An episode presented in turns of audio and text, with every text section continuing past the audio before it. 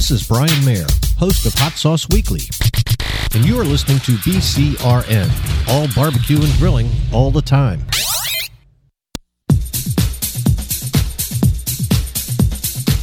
Happy to have you aboard here for the really big barbecue show. Boing. We cook because we have to, and we grill because we want to. Hit me. Fine. How's it going? You have a great show. I'm a big fan. Boing. So what what what seems to be the problem here? This man looks like he's dead and he's in the in the crackle. Charbono. It's all about the Charbono, dude. Succulent fish. What? He ate 54 wieners. But listen, Lavernius, shut your face. I'm shaking like a dog shit peach seeds. We have top men working on it right now. And just like that, we are into the second hour. Welcome. You found it, the Barbecue Central Show, doing it live right now on your Tuesday. Replays will start tomorrow, which is Wednesday. That will be hour number one. We will then replay hour number two on Thursday.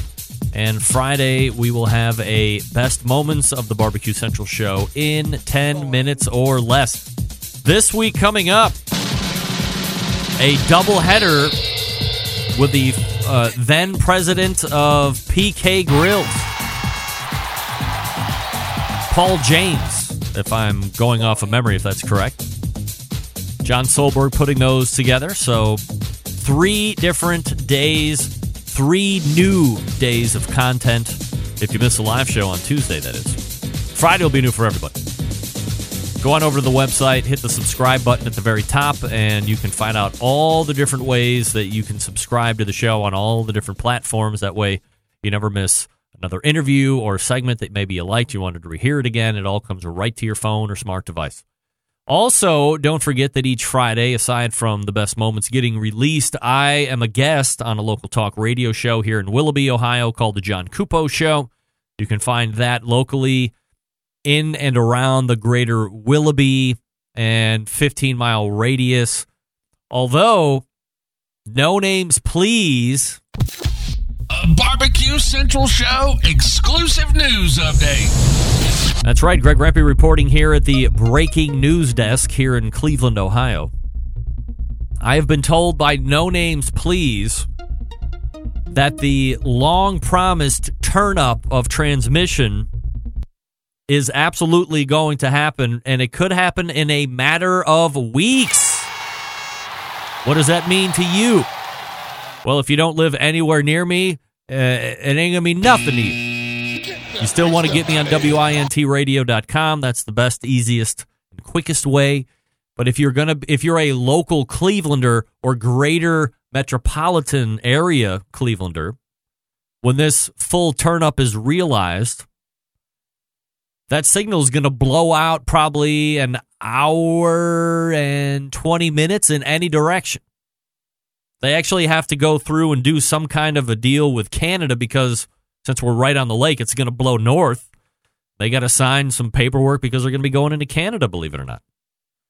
So it's probably going to stretch, you know, east, probably towards the border or Pennsylvania. It's going to get out towards Avon Lake. On the west side, Strongsville. On the south side, it's going to be a major competing station signal wise. Programming wise, that ain't up to me. I'm just a guest. John Cupo doing his thing in the morning from 6 to 9. I don't know what they're going to do after that. I will still be appearing, uh, appearing. I'll still be appearing as long as they'll have me. I usually get in there right around 0730 and run until 8:30, 9 o'clock. So, hey, if you've never heard me as a guest, I mean, they bill me as a barbecue expert, and I'm not going to tell them any different. It's fun. We talk about barbecue stuff. We talk about grilling stuff. We talk about stuff that has nothing to do with live fire cooking and grilling at all. Last week, we got into a big hubbadoo wubbadoo wubbadoo about the Barbecue Hall of Fame. The host had no idea. He his question was something like, you know, if there was a barbecue hall, I forget exactly how it was. I was like, whoa, whoa what do you mean if? There is a bar. And he's like, oh, well, how is one quantified for the Barbecue Hall of Fame? And I was like, we are not doing this on your show.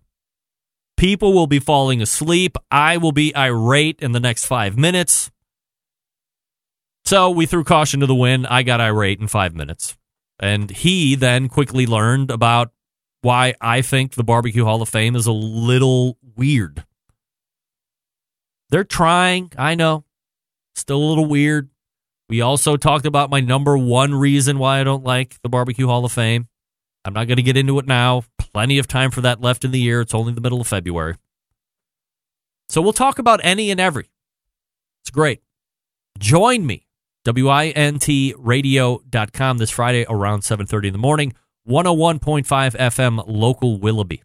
Also, they simulcast 1330 AM, but who really listens to AM anymore? Sounds way better on the FM station.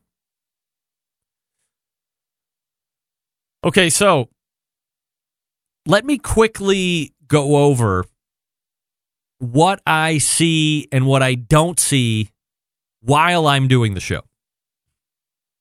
And if you've heard this before, bear with me because it's obvious that we're gaining new listeners and new watchers each and every week.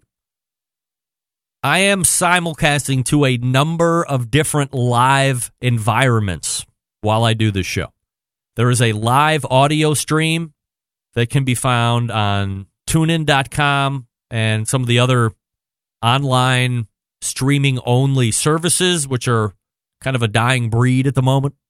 But you can go to TuneIn and get this show. If you go to my main website, the best three or the top three ways are in those little buttons right at the top live audio stream, YouTube Live, Facebook Live. So, YouTube has a really nice chat pop. So I can pop that out. I don't see it at Facebook. The chat is bad system. The interface on Facebook is not good. I can't pop it out and set it somewhere else like I can with YouTube, which is why I do monitor the YouTube chat during the show. In fact, I would encourage more of you to use the YouTube interface. There's a link right at the top of my webpage, as I just mentioned. It says YouTube Live. Easy stuff. And you can interact with a bunch of other fans of the show. I call it the show in the show. Look, long way to go here. Last week, there was someone named Teresa Bell who was on the Facebook feed. And this is a comment she left during the top of the second hour. Quote, You are very annoying. Please bring on the guests. End quote. I have a question for you, Teresa. Have you ever seen the show before? I get about one segment per show for me to do what I want to do. You think my rant on gravy scented candles was annoying? I disagree. The gravy scented candle rant was awesome. And if you think that was annoying, I have some really bad news. I didn't even turn on the annoyance factor on that one.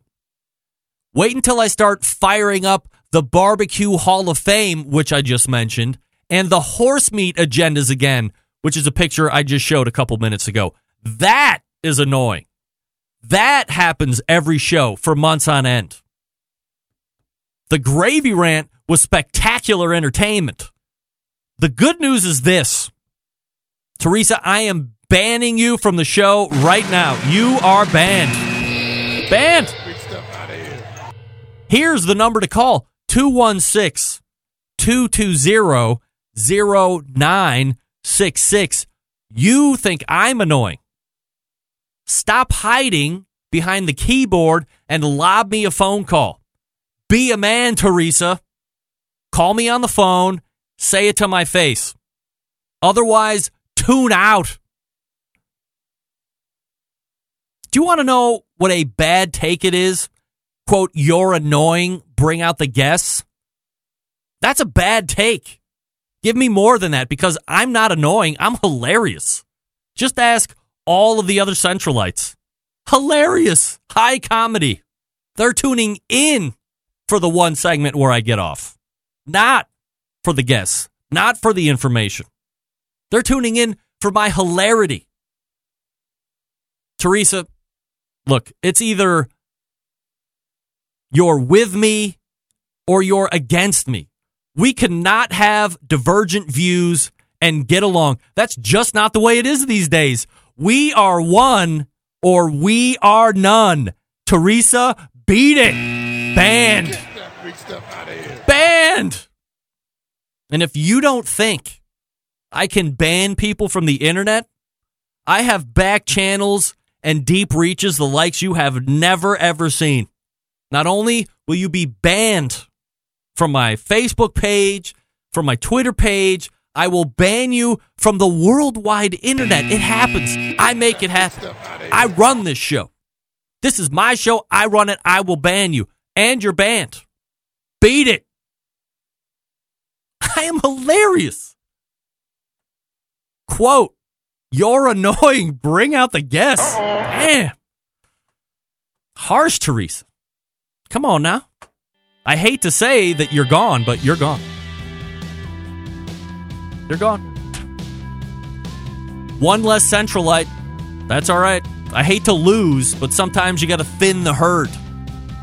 Sometimes you got to trim the. Let me talk to you quickly about Green Mountain Grill. In two weeks' time, we will be talking with the president of Green Mountain Grills, longtime supporter of this show, Jason Baker, and we're going to be talking about the Green Mountain Grill Prime line. Prime. Have you seen that? It's starting to trickle out in the social media. Sterling Smith is doing a really great hype version for the Prime line right now. So if you go to Loot and Booty or go to Green Mountain Grills, you'll see the video where Sterling's on. Does a great job kind of hyping it up there. Big revamp, big refresh. Really looking forward to Jason talking about it here in a couple weeks. In the meantime, if you are in the market and you can't wait, if you can't wait, I get it. You got to have that grill now. Green Mountain Grill, something you want to take a look at. They have a Jim Bowie. This one is big. You can do three and four whole briskets. You can do multiple racks of ribs. You can probably do five or six pork butts on it if you want, depending on if you pan pork butts. Maybe you don't pan pork butts. Probably get more on if you want. But if you do, just keep that in mind. Now, maybe you don't cook a ton of food all the time, or you have a small family, or you just you want something that can make some good pellet fired stuff, but you don't want to have a huge thing on the deck or wherever. Fine.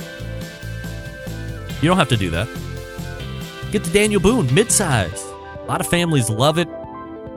Really good when it gets into the higher temperatures, but right in that wheelhouse of barbecue temp, smoke roasting, if you will. Now, if you're a traveler or big tailgater, you just want something that you can take on some type of an event with you. Davy Crockett is the portable version. Still runs off pellets, still give you that wood fire taste, but you can take it in the back of your truck, van, SUV, it doesn't matter. Plus, if you don't have access to a you know what traditional outlet, use the 12 volt in the car or the truck or the van. It's ready to go wherever you are. Come on. You love it. Daniel Boone and Jim Bowie, you can rip the guts out of those. You buy the pizza oven insert. It's also available at greenmountaingrills.com or through one of their dealers. And now you have a high heat pizza oven and it's a pizza party. Love it. greenmountaingrills.com. That's greenmountaingrills.com. Check them out, find a dealer, walk around them, touch them, feel them, ask questions, and your dealer will be able to help you if you have any of those questions, and they will support you after the sale. GreenMountainGrills.com. We're back with Christie Vanover. Stick around, we'll be right back.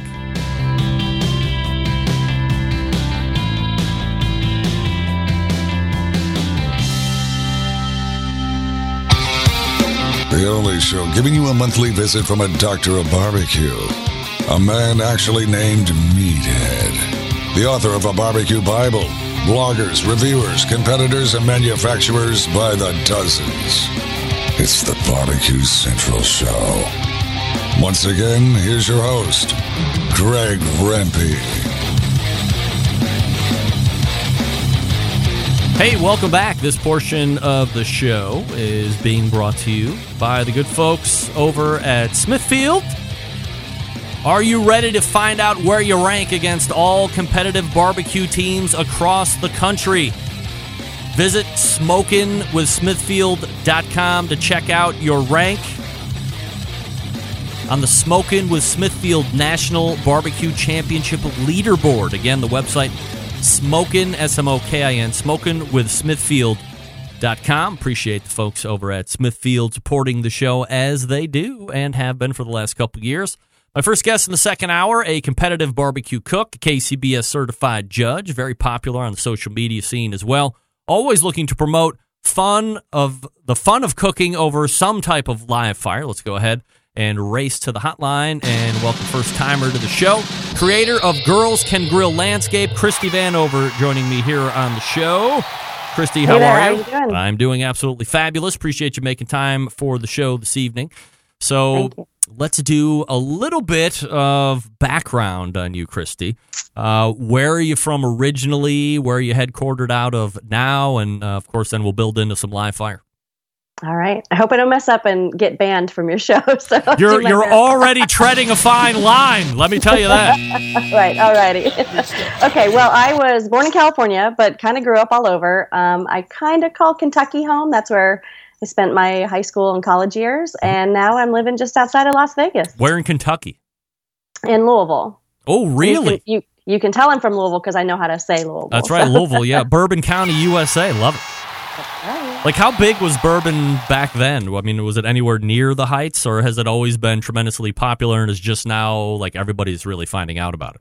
You know, when I lived there, I was under 21, so it may have been really popular, but I, I still think that now it, it definitely has a craft to it that's been appreciated more. And they've got the Bourbon Trail now. And so it's definitely become a big tourism part of the state of Kentucky. How do you end up just outside of Las Vegas?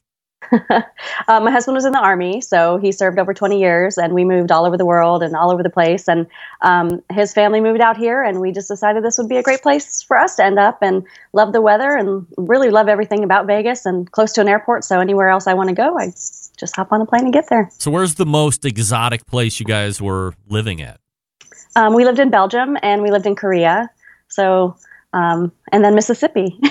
so, no, really, we, we lived all over. So, but Belgium was fantastic. Korea, I mean, re- really, really amazing. And the food that you get there is just out of this world. So, What kind of a diet is is over there? I mean, stereotypically, you're probably thinking like fish and seafood and stuff like that, but is it uh, a little different than that? in Korea, Yeah. Yeah, no, all sorts of meats. I mean, definitely pork belly was really popular and beef, you know, with bulgogi. And, you know, that's where you've got the grills where they've got those open pits, or not open pits, but excuse me, but the, you know, the small grills that are kind of like this in front of you and they bring out the raw meat and the raw veg and, and you just cook it right there at your table. The, the challenging part is that you sit on the floor. Um, no problem for me, but if you can't sit Indian style, it gets, it's a little difficult, but yeah, fun times. Uh, when did the love of live fire start? Were you from a family that was just innately grilling or barbecuing, or do you find it later? I definitely found it later. Um, I had a different blog that I started in 2010, and it was more of a place for me to catalog my recipes. I used to do some catering when I was um, with my husband in the army, and people were asking for my recipes. So I just threw them on a blog and started social media. And then when I moved to Texas, we were stationed at Fort Hood. I just realized more and more how much I was cooking outdoors and also started eating really good barbecue when I lived in Texas. So um, that just that just expanded everything there. And I transitioned my blog to a website that was really focused on grilling and blogging. And my father-in-law is the one who actually taught me how to cook in general, and then also taught me how to cook outdoors. And it's just blown up from there. So, is the blog uh, turnover where girls can grill start? Yes, that was about, I want to say March or April 2015. So almost going on four years now. Yeah. Okay, so I mean that's a relatively new space in terms of age of website. I mean they're popping up all over the place, of course, but uh, I mean we've certainly seen a huge explosion of interest in live fire cooking in general here. I mean, obviously, well before you started your blog or converted it into where girls can grill. So, what do you think separates your website? There's a, a handful of other girls that are women that I can think of right off the top of my head that are, you know, similar in name or have girl in it, and and I guess it smacks of saying, hey, uh, this is known to be stereotypically a male dominated landscape, but it doesn't have to be intimidating, nor does it have to be ruled by men. Women have uh, just as equal talent if they're going to put in the work to do it. So, uh, talk to me a little bit about the concept and why you wanted to push it out that way. Yeah, sure. So, um, you know, Grill Girl, who you have on your show all the time, Robin, um, she was definitely uh, an inspiration to me early from the beginning. And Girls Can Grill wasn't really set up to, it was really more set up for me, for a confidence builder to kind of tell me that this is something I can do. I, I loved cooking and it was, it was reaffirming to me to tell me I was in the right space. Um, and then from there, it just grew. And actually, 75% of my followers are dudes. So that, that turned out to be pretty cool. um, but I, I also, through what I'm doing, I definitely want to inspire other women and I want to, I want to discover and learn why other women don't necessarily like to grill. Um, I find that some find cooking with charcoal is dirtier, so they don't care for that. Although I'll tell you, I've got pellet grills, and cleaning out a pellet grill is is no uh, clean task either. No um, and then also gas grills. Some of them are a little bit, you know, worried about actually, you know, pushing the button to ignite the flames. And so there's just various reasons. Um, some just don't feel comfortable. Some don't want to do it, and that's fine too. But I want Girls Can Grill to be a place where if you're basically if you're new to grilling and you're interested in it or you want to get interested in it, then I'm a place where you can reach out and and I can help you with grilling. And from there, it's just transitioned into me turning into a barbecue competitor. And so I'm actually helping a lot of new people on the barbecue circuit who want to get involved and um, kind of learning from my mistakes and learning from my successes and sharing all that information too. Christie Vanover joining me here on the show. Girlscangrill.com is the website uh, socially on Instagram at Girls Can Grill. Of course, probably same on Twitter too. Yes. Christie? Okay. Yep. Yes. So we got to keep those handles the same uh, for consistency. Yep. Do you think that the percentage of women that might be perceived as apprehensive or uh, scared to get in front of some type of live fire is now dwindling because of people like you and, and Robin and some of the other more famous women pitmasters that seem to be getting a lot more exposure than they did in years past? You know, I hope so. Um, I've, I've, looked at studies in the past, and it seems like that's a trend where it's going. I also do think that pellet grills and, and just the change in the grilling industry has a role to play in that as well. Um, pellet grills seem to be more approachable to people who are unfamiliar with managing a fire, managing wood, managing coal, etc. Um, so I think there's a lot of things changing, whether it's whether it's us or whether it's it's the industry in general, um, and just also just society in general. They like to have experiences more. They like to go outdoors more. And so um, on the side, I'm actually a park ranger. Um, that's my full time job. And so to see people outdoors, they love to gather around a campfire and just have that experience with their friends and family. And when you're around a campfire, what better to do than cook? So. How do you yeah. fall into park ranger? um, I actually worked for the Army for several years as a civilian. My background's in public relations, and so I did that for the Army. And then when we moved to Vegas, there was a job opening to do public relations for the National Park Service, and there you go. Been doing it for six years now. Have you ever crossed paths with a death-defying animal? Um, no. We're really? I'm at Lake Mead, so we don't have bears. Hmm. We have rattlesnakes, which I've never seen. I did Yikes. see a tarantula. Um, but I wouldn't define that as death defying. Did you hear about the guy that took out the mountain lion a couple days ago? No, I missed that one. He was jogging in a trail and attacked him from behind, bit his neck and hand, but then he choked out the mountain lion to death. And then he in scrambled. a national park. Yes. Oh my gosh, I need to pay attention more. Wow. Oh, yeah, it was all over the news. It was uh, No. quite heroic because he managed to overpower and, and choke out the mountain lion. I Wow. I just We- would have we screamed have until mountain lions, me but up. I've never seen any here. So Yeah, let's stay away from those. All right, so uh, let's talk about competing a little bit. Mm-hmm. It is a little bit of a jump to go from honing the skills of the backyard. Uh, you know, I've often been asked, how come you don't compete? Uh, that would take up the rest of the segment for me to go on the diatribe on, on why I don't. But there is another level. Okay, well, I want to see how mine stacks up against everybody else, or I want to see if uh, I could beat so and so. I mean, however you put that chip on your shoulder to get you out on the circuit. So, how did you learn about it, and why did you decide you want to get into it? Um, I'm competitive by nature. I've always competed in sports. Um, usually, usually they were independent sports. Like I was a competitive gymnast, competitive diver, things where I just kind of had to rely on and me and my skill set. And then I actually became a food competitor um, before I was in the barbecue realm, um, and I competed in the World Food Championships for three years when it was hosted here in Vegas. And when I was walking around the pits there, that's the first time I probably saw a true barbecue competition. And you know, Danielle was out there, Leanne was out there, and I just thought this is really cool. It's it was intense. It was really relaxed at first, and then like noon hit or like right before noon, and it was just balls to the wall. Everybody was going crazy, and I was like, this is intense. And I wasn't ready for it at that point. I didn't have the confidence for it at that point. I hadn't even smoked a brisket. I don't think by that point. Um, and then I, when I started Girls Can Grill, um, somebody invited me to join the Nevada Barbecue Association, um, which is our local association here. Mm-hmm. And I s- learned more and I talked to people, and they were hosting a backyard competition. And I said, well, let me give that a shot. You know, and it was steak and wings and a few things like that. And, and I won in wings. And I was like, maybe I should take this to the next level. So then um, they offered a class to become a KCBS certified judge. And I thought that was a great approach so that I could actually learn what the judges were looking for mm. before I tried to deliver it to them. So I became a judge, um, judged a competition, and then they hosted a spring training, which is an awesome thing our association does. Is they actually do the four four meat cook, um, but they give you forty five minute turn in windows, and then you get to walk in and listen to the judges as they actually tell you what they think when they taste it. So that was quite an eye opener because there's just things you learn about tenderness and taste and, and appearance and all that through there. And then um, that was like a February or April. And then I competed in May of 20, I think it was 16 in my first competition. And I got a call and I've been hooked ever since. You get that call and you're hooked. Do you spend more time competing or if you had unlimited amount of time, would it be split down the middle between judging and competing or would you always choose to compete more than judge? I would I would choose competing. I would say if I had the time and the opportunity, there's not as many contests here in the Southwest as like if you're in the Kansas City or Texas areas. Um, I would say I would like to do like a 75-25 split. And the reason I go there is again because I'm competitive and I love to cook.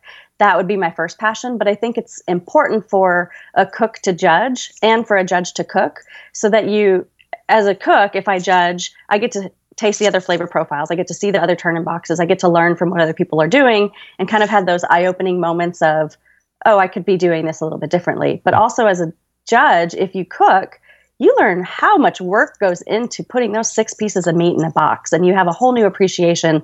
So the next time you think, I'm going to give this a six, you might take a second thought and a second bite and say, no, this is more like a seven or an eight. So, Christie Vanover joining me here on the show from Girls Can Grill. Uh, let's transition a little bit. You know, I've had some pretty, pardon me, uh, major social media folks here over the last handful mm-hmm. of weeks. Uh, you certainly have a pretty good following on Instagram as well, uh, Facebook. When did you realize that utilizing that is going to help kind of press the brand out and give you a little bit more exposure and, and help grow that whole landscape? From the get go, um, like I said, my background is in public relations. I've got a master's in journalism and mass communications. So it just, it's come with the territory of what I've done my whole career for other businesses. And there was a point when I realized, as much as I love my jobs, working for the Army, working for the National Park Service, I wanted to promote something that I was really, really passionate about, which was cooking. So that's when I started my first blog and, and then following up this next blog and knew immediately, like one of my big pieces of advice to everybody, and you've touched on this on your previous shows, is when you pick your website and you pick all your social media handles, make them all the exact same. So I'm Girls Can Grill everywhere. Girlscangrill.com, Girls Can Grill on every social media platform. If you have to add a space or an underscore or the or something different in there, it, it just gets a little bit confusing when other people are tagging you across platforms. Um, so yeah, so that's a key. But social media has is important because it drives people back to my website. It lets me engage with people so that I'm not just I'm not just this imaginary person out there that I can actually have conversations. I can do Twitter chats. I can do, you know, Instagram lives and other things and things like this. Even, you know, I'm sharing this with my followers too. So I think it's a really key component. It's it's the day and age that we live in. It's, you know, newspapers and magazines aren't quite as popular anymore. It's it's turned to podcasts and social media. Is the goal to turn Girls Can Grill into something full time, or is this just fun and you are obviously time invested into it as anybody that's trying to make a run of it is, but you also like the day job and enjoy mm-hmm. that, and there's no reason to go or, or pick one or the other. Both are fine. Yeah, I'd say I, am the latter right now. I mean, would it be cool to do it full time? Yeah, absolutely. But I really do love my job, um, and I work for the federal government, so I've got a retirement in mind. You know, that's something that's going to be there for me long term, and I can continue to do this even after I, I retire. So um, this, yeah, but this has taken me to so many places that are amazing. I mean, every time I put in vacation at work, it's to go to like a barbecue competition or a beef convention or a tour of the Smithfield plant. I mean, it's just like it's yeah. I, I don't. I feel bad for my husband because we never go on like family vacations anymore. It's always me going to cool barbecue things. But uh, Christie, can you share with me a few recipes if you don't mind? Yeah, like what kind of recipes you're you looking for? Well, of course, we know that uh, Valentine's Day is coming up here in a couple days. So, do you have any Yes. special menu plans that you could share with us? Well, so if you've been to my any of my social channels lately, you've seen the newest thing that I did, which was a tomahawk short rib. Yeah. So my one of my favorite cuts of the cow is definitely the plate short rib. That's the big dinosaur bones. You know, they're like eight to ten inches long. Um, usually, I do smoke them whole as racks. You know, three to four bones in a rack. Um, but in this case, I just did the tomahawk version. I didn't invent it. It was I just did a how-to video to show people how to do it, to where you actually cut them into individual bones, and then you roll the meat down, and so it looks like a tomahawk, but you know smaller than a normal tomahawk steak, but it's short rib version. And then you add a rub, throw it on the smoker at about 250 to 275 for five to six hours until it hits a temp of I don't know, like 203 to 207. And talk about presentation. If you want to wow your sweetheart on Valentine's Day, throw some, you know, sweet potatoes or some polenta on the plate and just stack that big tomahawk right there on the plate. And nothing says I love you like a big hunk of beef. So That's right. I totally agree with that. Uh, one of the other recipes that I saw, what's been sweeping the nation here over the last 12 or 14 months is that term burnt ends. We've seen the traditional beef burn ends, then there was the whole pork belly burn ends excursion. I've seen uh, Susie Bulloch do hot dog burn ends or poor man's burn ends. You did turkey burn ends. So, what is that all about?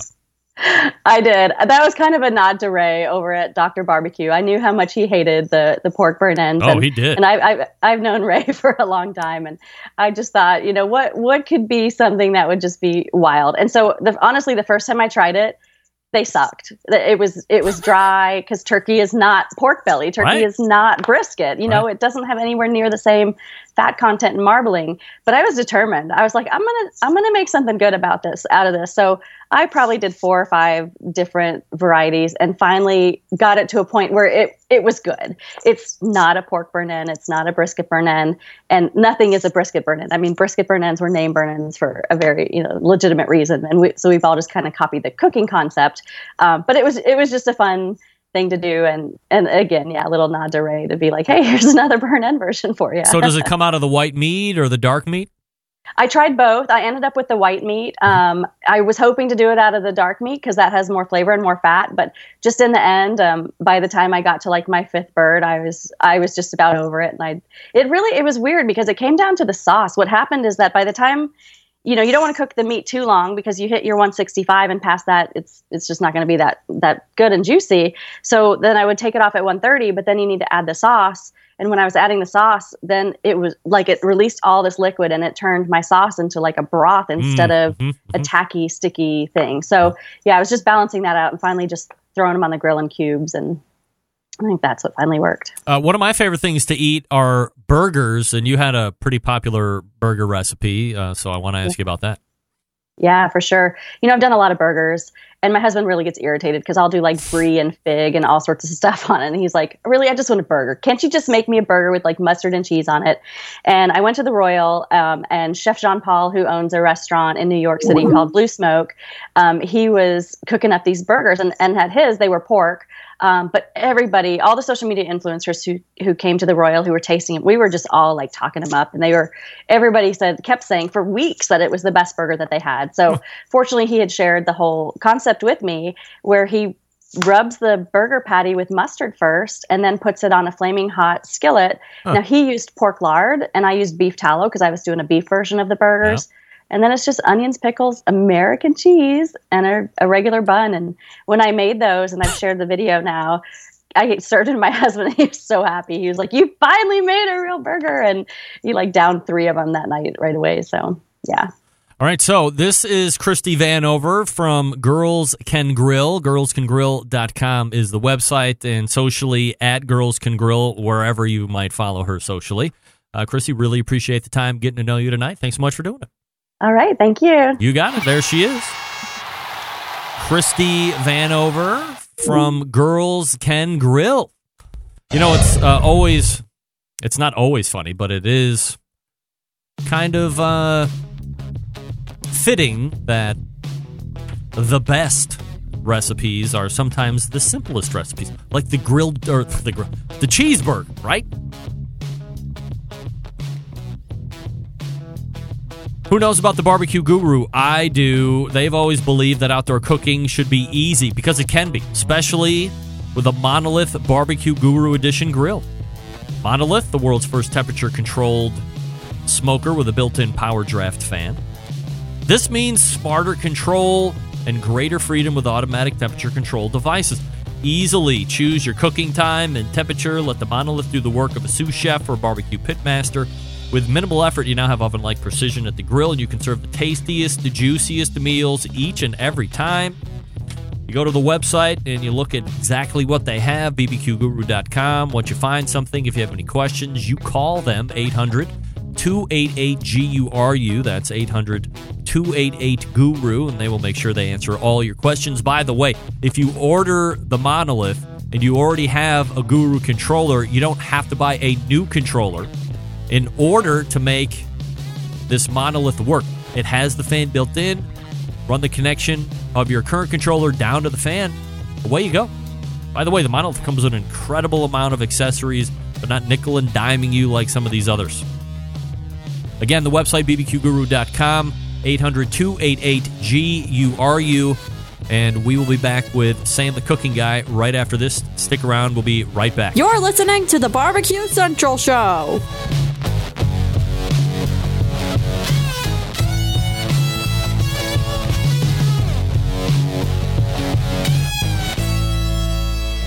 Continuing to produce incredibly mediocre content in an exceptionally professional way. You're listening and watching the Barbecue Central Show. Once again, here's your host, Greg Rempe. All right, welcome back. This segment brought to you by Fireboard. Monitor up to six different temperatures simultaneously. Connect to Wi Fi for cloud based monitoring or connect via Bluetooth. If you have Alexa or the Google Assistant in your home, you're luck. Fireboard fully integrated with both. I'm going to find out about that in the next week or two. Fireboard.com, the website. Call 816 945 2232 if you have any questions or you'd like to order through the phone. All right, helping me close it out tonight, a Barbecue Central Show guest Hall of Famer. He blows it up all over YouTube with his cooking videos. He does cooking classes, has written a number of cookbooks, and he's done a few nationally shown infomercials as well. But most importantly, someone whom I love to talk food with.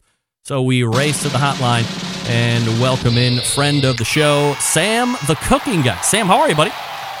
I'm I'm wonderful. And about uh, ten minutes ago, I said to um, uh, wait, why can't I center myself? What the hell's going on here? There we go. About ten minutes ago, I said to uh, one of my uh, kids that was here, uh, "I'm on Greg's show tonight." And he goes, "Oh, Uh-oh. is that your boyfriend that you've never met?" Yes.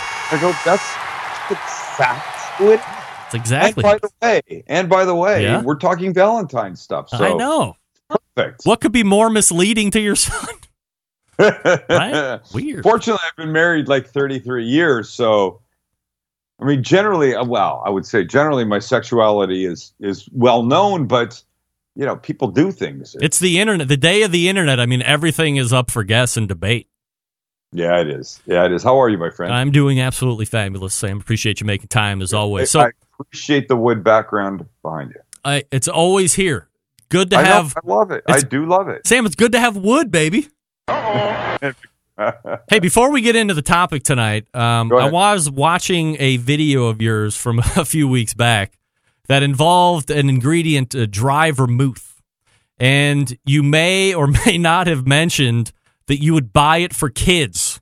So the question is this Is Oh, there a I did not say is that. there a hard number on how many underage kids you have purchased vermouth for at liquor stores? And by the way, you do realize that you need to be 21 in order to use it, right?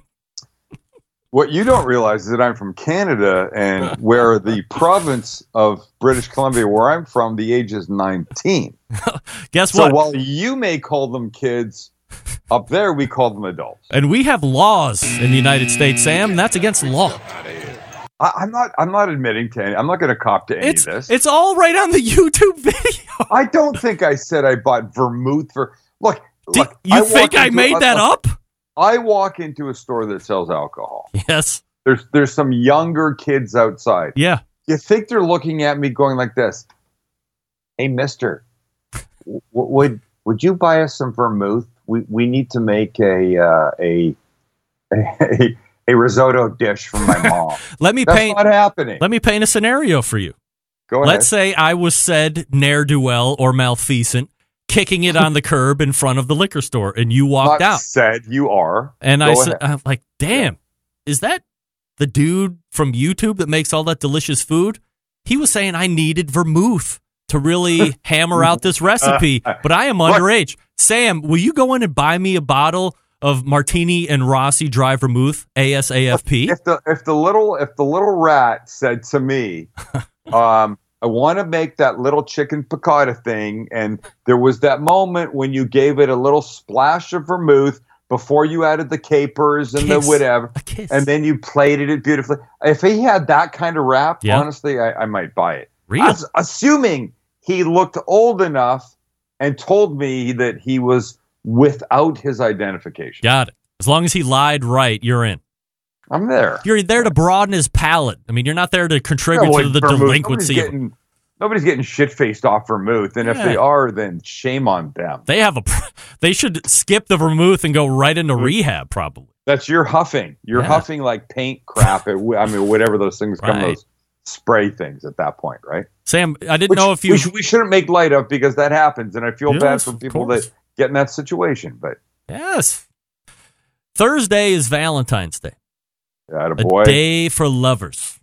All different shapes and size lovers getting ready for Valentine's Day. I mean, you can take the bag way out. Maybe you've made a reservation at a Mm. restaurant because you don't want to do any work or anything like this. I know you're totally against that. So here's my are- line. I, I go like this: You can always just take money out of your pocket. Right. Doesn't matter how much. Let's go out. And that's like the, the- honestly, I feel like that, and I don't want to offend anybody that has dinner plans. Sure. maybe they've got special ones, but I do think that's like uh, like the douchebag night out. Easy way out. Of course, it is. Yeah. So what are we Look. recommending? I, I recommend you cook. And I look, I know you cover this. Mhm. Y- Your your followers look for ideas. I think if if you're a guy, and we're both guys, and and and I do know that a lot of your audience are male. Sure. You have to cook what the female wants that day. I don't care what you want, it's not about you. And definitely, if my house is anything like many people's houses, a big ass ribeye with about an inch of fat all the way around the outside, that is not cutting it. Yeah. It's- not going to make it. My wife, who now loves a ribeye, Mm. her, her favorite, her, really her favorite, is a fillet. Yeah. But don't, don't do that. You're going to piss people off. Now you're going to make some guy Why? go grab like a 12 inch freaking, you know, a tomahawk ribeye and cook it for the, the girl. And she's going to be like, well, I, you know, I do like other things, and maybe you could have made me a. I'm. I don't. I'm just saying that If day- she wants Look, a ribeye, do the rib. Or if she wants, four other Right. freaking days, Greg. if you want, uh, if she wants a filet, then she gets a filet. That's fine. When you, say it, when you say it like that, it sounds weird and creepy. It does. It does. Quick, quick, uh, JD. How many L's are in fillet? Two. Two. Fillet. So look, I, I do this. I would I would I would make a fillet for Kelly because I know that's really in her heart. Yes. In her heart, right? Um when it came off the grill, and I'm a I'm a big fan of of off the grill these days. Big fan. Yep. I can I, I I got my game down out there. And I'm gonna just let me just say to your audience, the key to sous vide like. You still there? Yes, it's called multiple shots. Okay, I'm sorry. I I'm an expert. I- you went away, and I thought everybody went No, away. no, relax. So- okay, I appreciate it. Uh, look, I think the key to sous vide like steak, but on a grill Yeah. with has way more fa- flavor, is you put it on and you turn it like almost every 30, 45 seconds until the instant read, the really good digital instant read thermometer reads whatever you want 128, 125, 132, like I would do for Kelly. Mhm. If you continually turn it, it will not get this layer of gray here and gray there and just pink in the middle. It'll be perfect all the way around. Okay, that being said, here's what I like to do I like to take that perfect filet, I put it on a plate that already has cauliflower mash on it. Mm, Are you into that? love it. I think it's fantastic. It's great. And you know the the the not I'm not this is not a Me Too movement. It's nothing sexist. But I will say I think most women appreciate the cauliflower mash versus a potato mash. And it's almost the same thing. So you've got it on the plate. You you you've given it a little love with good kosher salt and some really good olive oil and some pepper and some parmesan cheese. So it's got some substance to it. Mhm. It's on the plate. The steak goes on. I like to put some crumbled blue cheese on top and then a drizzle of really good extra virgin olive oil. Mm. And when I say that, I don't mean freaking Rachael Ray E V O O BS, whatever that is. I mean, like you've gone out, you've tasted three or four in a place that sells great olive oils, and you found one that that harkens to you. I don't think there's a lot of places that are out there like that, Sam. To be honest, I mean, I know you have one that's probably We, we, know, we, we have you, a but- few places here. We have a place here called We Olive. Yeah, I remember and, that. And Baker's, uh, Baker's Olive, that they have olive oils you can taste. And you know, olive oils are like, um, they're like cowboy boots, which I say only fit your particular feet. Some people like a bitter finish with all, with extra virgin olive oil. That's not me.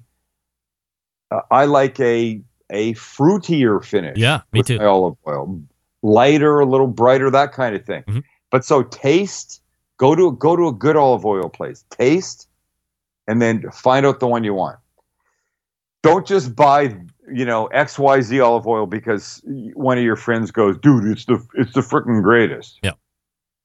And do you realize I've not sworn once? Well, you did say the S word, but I let that go. Well, the S word is fine. That's I mean, come on. I'm trying to pull back from the F word. I don't want to tell you that the folks in the instant chat, as soon as you came on, uh, levied the Sam, the cooking guy, F word drinking game. So far, they're really sucking hind tit.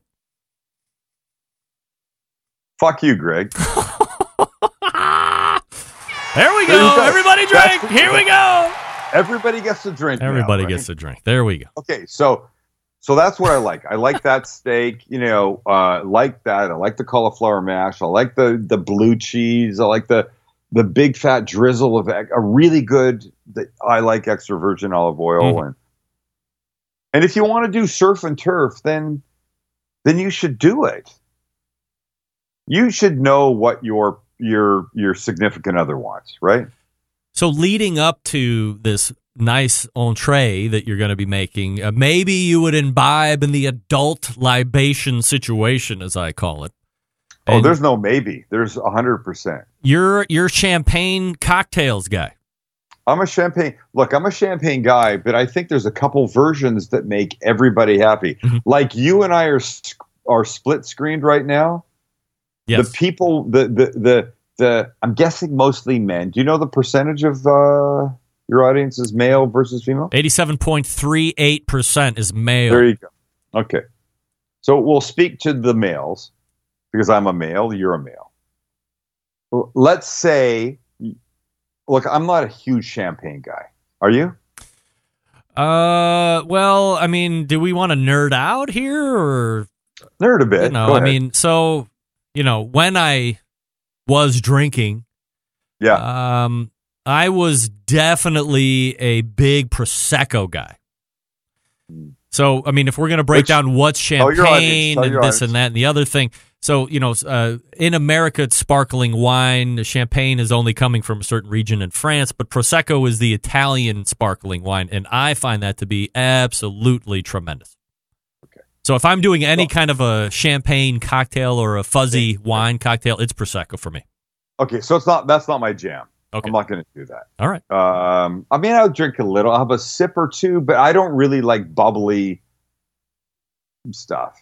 Like, I'm not a huge beer guy. I want a cocktail. Yep. But if I was doing champagne, because my better half wanted champagne, I would make uh, a slightly traditional champagne cocktail. Take a champagne flute, Mm-hmm. you drop a cube of sugar in it. And the only problem there is that you either have to go to like your parents or grandparents to get cubes of sugar Or my house. because the, the, only people that have them, or your house, or you go to the store and you buy like 800 of them in a pack for like two bucks, but still, You'll be good for life. you're, you never go away. Cube of sugar. You take the Angostura bitters that hopefully you use in your your your your bourbon related cocktails. You give it a couple of hits on top of the cube of sugar, Yeah. and then you pour champagne in, Oh. and then a very s- slim little tiny uh, wedge of lemon, Hmm. and it's tremendous. But I say if you're doing that for her, you can do something for you. And the one you might like is called a black velvet, and that's 50 50 champagne and Guinness beer. Hmm. Which, let me say, I believe sounds like complete crap when you think of marrying champagne and beer, Yeah. Uh, Uh, especially Guinness. Guinness, yeah. I'm just going to tell you something magical happens. Hmm. It's jet black, and, and there's no way getting around that. And it's going to be very different from the champagne cocktail you make for your loved one. I'm just telling you, it's a way to drink champagne that's really freaking good. Have you had? Uh, I'm we're going to diverge here just for a second, but have you ever Yeah. had talking about things that seem and look weird but taste magical? Have you ever had a pickleback Mm. shot? 100%. Yeah, like it seems yeah, yeah, bizarre, but wow, it works. A shot of scotch. Well, we used uh, Crown. Okay. Crown Royal, beautiful. Yeah. By the way, how many marbles did I keep in those Crown Royal bags? All of them. my dad gave me back when I was a little kid. So you've got Crown in a shot, and you've got pickle juice. Yeah. Just the juice from a jar of pickles. And the crazy thing is, no matter how wicked that shot of Crown or whatever alcohol you use, and it should be something brown-ish and Scotch-ish or bourbon-ish, whatever. The second you chase it with the pickle juice, it's like what? Did wait that that first thing was alcohol? It it is a because, because it, it's, it's a to- ama- it's, a, great equalizer. yeah, it's a total palate changer because uh, Uh, unbelievable. when you're when you're looking at them side, by I mean, you know what you're going to get with the Crown.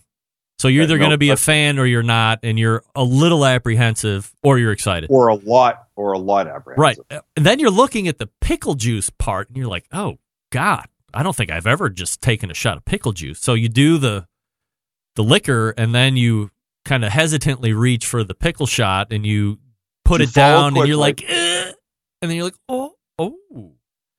I mean, you should have seen the. Fa- it was just like that in my backyard like two years ago when we started doing it. Everybody was like, uh, "Oh, that's best. delicious." It- that's we did it again. It's, oh, oh, yeah. right. Oh, uh. There's a Seinfeld thing you just did there. Yeah, I try. They're my favorite. I got. I got. I They're my find favorite. episode. Sa- Sam Seinfeld's my favorite. it's my favorite. My favorite. I love it. I love, Love to do it. I don't wash my clothes, but I About love them rolls. Yeah. And by the way, if you if you didn't catch that, uh, Greg and I digress into stern talk about every three seconds when we're texting at least. Yes, easily. Okay, so let's just let me. Can I just cover a couple quick desserts? Yes. Because you got a steak, you got blue cheese, you got the extra virgin olive oil. If you do that, you've got a gorgeous champagne cocktail. Now comes dessert, and you can do stupid stuff. One of my favorite things: you buy donut holes Mm. from the bakery. You cut them in half. You take a big non-stick pan. You put a a bunch of butter in, two three tablespoons of butter, and you let it melt. Then you throw these cut donut holes in, and you let them get like on the cut side start to get caramelized and brown and gorgeous. Flip them around, flip them around. It's only going to take a few minutes. Then you take a beautiful little bowl or a plate or whatever you've got. and You put some vanilla ice cream. Then you put these donut holes that are caramelized and unbelievable, right? Yes. You're making a face. You Oh, buying I'm- into this? Yes, I'm excited. Then you take caramel sauce Oh, that you've either made or you just buy. It's fine to buy. Warm it up a little bit in the microwave for you know 15 seconds. You you drizzle that over the top. So now you've got the you've got ice cream. You've got these donut holes that are caramelized in the butter, and you've got caramel sauce over the top. You take a little wedge of lemon. You drizzle a little bit over the top of that. Some powdered sugar, a little kosher salt, because the salt makes the sweet better yeah. much better. And then you eat Wow. Delicious. donuts, butter, kosher salt, caramel, Powdered lemon sugar. juice, powdered sugar. I mean, so it's just it's incredible. Or you make a fake creme brulee. Fake creme brulee. Fake creme brulee. All right. You buy those little uh, uh, Kraft pudding cups. Who makes those things? Is it Kraft? Uh, Jello. Jello pudding cups, vanilla, right? You. And then you buy one vanilla bean. Okay. You take you take your good knife, you slice it down the middle, you take the seeds out, you mix it with the jello vanilla pudding, you put it in a ramekin, you stick it in the fridge for an hour. All right. It gets cold. Then you take it out. You sprinkle about a tablespoon of sugar on top. You take a torch. You have a torch. Do you have a torch? Yes. You take a torch, you blast the top of it. You get it all gorgeously golden brown and crunchy. Then you put it back in the fridge for another 10 minutes. Then you bring it out. You set that little ramekin with your fake creme brulee on it on a plate, a little powdered sugar, hmm. and a couple raspberries Berries. aside. You want some berries? and if you're really on your game, you'll take a piece of paper. I can't do it. You, you'll shape it into a heart, Yes. and you'll put the heart on top of the creme brulee after it's been torched, after it's been uh, in the fridge and, and cold. Yes. Then you shake your powdered sugar over the top, and you remove the heart, Oh. the paper heart, and it's one of these. Double heart. Wow. If you can't get laid from this stuff, then you're not working hard enough. Beat it. That's what I say. Hit the bricks, pal, and beat that. it because you are that. going out. Wow. Exactly. Exactly. Wow. Th- those are two great desserts and easy. I can't believe. wh- How long has fake creme brulee been out? Oh shit. You know what? I did fake creme brulee like when I was first doing cooking classes way back. Mm. And a guy came to one of my cooking classes, and in the middle, I say, "Anybody have a question or anything?" And the guy go puts his banana. I go, "Yeah." And he goes, "He goes that fake creme brulee you did," and I'm expecting him to go, "Genius, thank you." And he goes, "That pissed me and my wife off so much." What? I'm like, well, you guys just really got to get a life. because I would, I would argue that I could make that. Why did it make him so mad? I don't know, because because he ex- when he saw creme brulee on the video or whatever, he expected the full on version. And do you know what a pain in the ass creme brulee is? Yes. There's a double boiler Oh, involved. I, we used to do it. We were really big into terrible. making creme brulee like five or six years ago. We bought all the friggin' ramekins. That's why I have the torch. It was a whole thing. ridiculous. Ridiculous. It's ridiculous. And by the way, for the grill people that that that are going to do everything off the grill and don't want to do the the creme brulee or the donut thing, pound cake or angel food cake sliced Yeah. on your hot grill, then with some whipping cream and berries on top, that'll still get you laid. Hmm. So we got champagne cocktails. We got Go desserts. Yes. We have Yes. main courses that you should be preparing with her or him in mind, your loved one. Absolutely. Whatever it Why is. not? What? One day is it going to kill you? No. You know, according to Meathead in the first hour, Sam, Yeah. do you know how many dinners or meals we're going to have over our lifetime?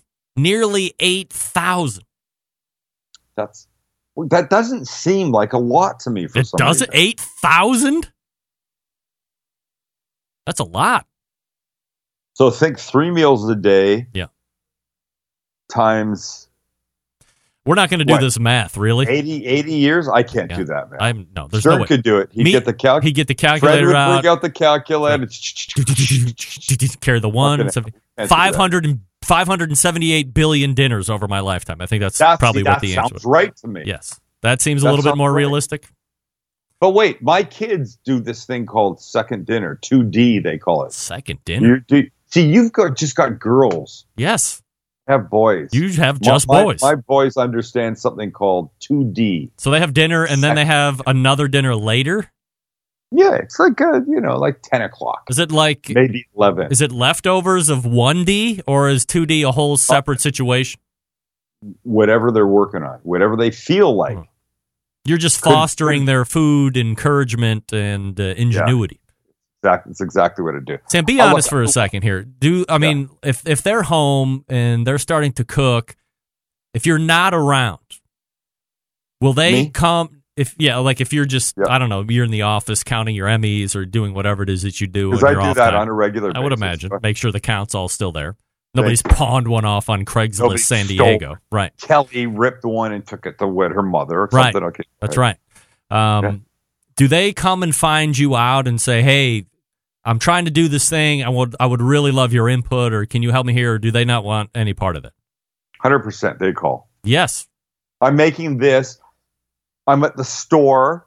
I want to make this recipe of yours. Wh- which one of these things do I buy? Oh, You know, the youngest one texted me a few years ago. He was still in college, and he goes, "Cam, I'm making uh, this steak thing, blah blah blah." And somewhere in the text was, i "My steaks are frozen," and blah blah blah. what what do I do? I go, uh, "Okay, put the steaks in the fridge, and think about this for tomorrow, and just go buy some freaking burgers or something because it ain't happening tonight." Uh, it was la- a stir fry or something. Sure. Last I mean, que- last question before I let you go. Go ahead. How's uh how's the taco place go? Not not tacos. And the Little Italy Food Hall in San Diego is Yeah. doing really well. We're really happy. We have um, some big taco changes coming up. The meatloaf taco. Yep. Sam's meatloaf taco is coming off the menu at the end of this month. Yep. And it's being replaced not because it's wrong, because it doesn't sell, because it sells like crazy, because you have to continually change things. you know? Evolve, right? It's a menu. It's a menu of eleven things. Well, we've added tots, so now twelve, and our tots are ridiculously del- amazing. Are they homemade? No, we buy frozen tots. Uh-huh. But I'll, I'll tell your your your your viewers this. We cook our frozen tots. We deep fry them for three minutes exactly. We take them out. We let them, you know, drip for like ten seconds. That's all it takes, and then we season them with ranch dressing powder. Huh. And I'm telling you, they're some of the most dope, stupid, freaking amazing things you've ever had. And now we're working on a campaign to encourage you to order items off the menu like pulled pork or macaroni and cheese or a fried egg and put them on your tots Yes. with the hashtag show us your tots. Very nice. I see what you- you're doing there. That could go Yeah. viral. It, we hope so. But new tacos coming up. Uh, meatloaf's going away. Cheeseburger tacos coming up. Ah. Curried egg salad's going away. A lamb taco with with a parsley, tomato, uh, cucumber salad on the bottom. Tzatziki, Yep. and then this marinated lamb with cumin and lemon juice and with garlic. I mean, it's fantastic. It's fantastic. Do you at this point want to share where the break even number of tacos is over the course of the day or what? have to do this? Okay, if I sell eight tacos a day, we're breaking even. Why Fine. Okay. Do you see how easy that could have been? You do. Do you see how easy that could have been? Where is the fascination with this, my friend? Because I'm a show, Sam. I don't know if you knew about it. I'm celebrating my 11th year of live shows, by the way. I, I Um, think I, I think I do know that. Yeah. This show is somewhat, from time to time, entertaining. I have some really great guests on here, but Always mostly, entertaining. Always most, great guests. mostly, But I'm trying to be a vehicle of information. So, Here's the, if you think people watching want to know what my break even is. Why is? are you asking me to explain myself and then you're just blowing right over the top of me? Give me a second to get my Go stuff ahead, out go here. ahead, Go ahead. Just say say what you have to say. Maybe there's a guy in Tulsa who had fancied opening up a, a taco style restaurant. Maybe a not not taco, but something along the lines. And he's like, ah, you know, I just don't know. Oh, I'm tuning into the show. Well, maybe this guy who's doing it right now might be able to say, well, if I sold X amount of tacos, now we're at break even, and anything after that is gravy, or anything that you know is uh, is cream on the coffee, as my Belgian friend. But used to look, there's there's so many variables. I'm not asking you like what are Mr. gross Rempe, revenues or as Siri calls you, Remp? Mr. Remp. Yeah. There's so many variables. How big is your location? How many employees do you have? Is it a standalone? Is it a brick and mortar? Are you in a food hall? Are you a stand at a at a farmer's market on Right. Saturday mornings? I mean, there's too many things. Or maybe, like uh, John Dawson is saying in instant chat, maybe Greg is just rude and nosy. Maybe that, John. Thank maybe you, that. John freaking Dawson. Maybe, maybe That's that. my man. Okay. Well, I mean, I couldn't. I could not ask. Tell Joss. Tell tell. You're John telling Dawson, him right now. He's in instant chat. You know this. Tell John Dawson Yes. to to to reach out to me, and I will send him a peace, love, make America cook again T-shirt. All right. I mean, I'm not way, necessarily. pe- I'm, What, I'm not. I'm not really political. I mean, if you want to make a political statement with "Make America Cook," I mean, that's so certainly your I choice. think pretty much anybody that watches me knows this is not a political statement. Right. I had a, I, I, I had a guy say to me, I kid. I "Hey. I saw your Make America Cook Again stuff. So you're Republican?" I went, "No." He goes, "You're a Democrat?" I went, "No." He goes, "What are you?" I go, "I'm Canadian." It's not a political statement. That's all. It's a culinary statement. That's it. John Dawson, I will send you one of these if you reach out. Uh, how do you reach out? Uh, Go to the Facebook. Oh, he doesn't do go to the Facebook. cook, go to the cookingguy.com. Hit the email There's button. contact right there. There you go. See, John, I just I, I want a picture of him and I want a picture of his his thing. I don't want some What? some somebody lying about him. I don't want somebody trying to get a free shirt. no, nobody's trying to uh, lie to be John Dawson. I can tell you that. In the You don't know meantime, that? I got a pretty good idea, but Okay. I Go can't say that 100%. We're talking with Sam the Cooking Guy. You can find him at thecookingguy.com. Go to YouTube, subscribe, be one of the almost, is it uh, half a million subscribers that you guys have now? And That you close. are rolling. Max, Max says uh, we had a half a million subscribers on February 24th. Hmm. So Close. he said we'd hit uh, we, we'd hit 250 today. Mhm. Is today the 11th? Today's the 12th. Okay, he said we'd he, we'd hit 250 on the 11th. Yesterday we did. Wow. So we'll see if he's right with uh, with the half a million on the 24th. Well, if you like cooking shows that are set in really great outdoor cooking arenas, and you. you. like something that's roughly 20 minutes or less, and you like somebody who's witty and the editing is really great too, the, the whole production is top notch. Uh, it should be on television somewhere. I mean, maybe it shouldn't be on television anywhere be. Because I think it would You know lose. what? I think it would lose some magic, to be honest. I mean, there's money to be made on the internet anymore, and uh, you know, unless it's Yeah. some type of mega contract like Flay or Symon are getting with Food Network. I think where you're living right now is great because you can, you know, the, the things that I find most romantic about your cooking shows is when if you're dropping, you know, five or six profanities during the course of the video, s- for some reason, a third of them are getting bleeped out, but two thirds make it through.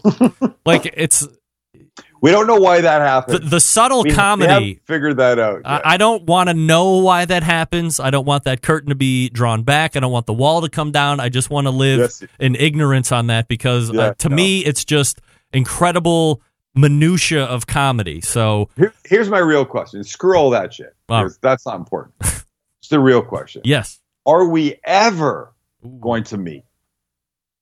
hmm. I have Hmm. to say yes at some point. to, but I would imagine we would. I think I think and I think it's not you coming out here because I don't want anybody to come out here by choice. It would be me coming No, out to San Diego. What- what's wrong with Cleveland? I can go to Oh, the nothing, Rock and Roll Hall you of Fame, nobody and I can see there. your 75 cooking implements out in your backyard, and Yeah, I, you've well, got daughters, and I like girls. I don't mean that in a creepy way. I mean I just like you got friends with daughters, and it's all cool, and I just like it's just a different vibe than boys. That's what I mean. I get it. It totally is. Uh, not that I have boys to compare it to, but from what I hear, it's totally different.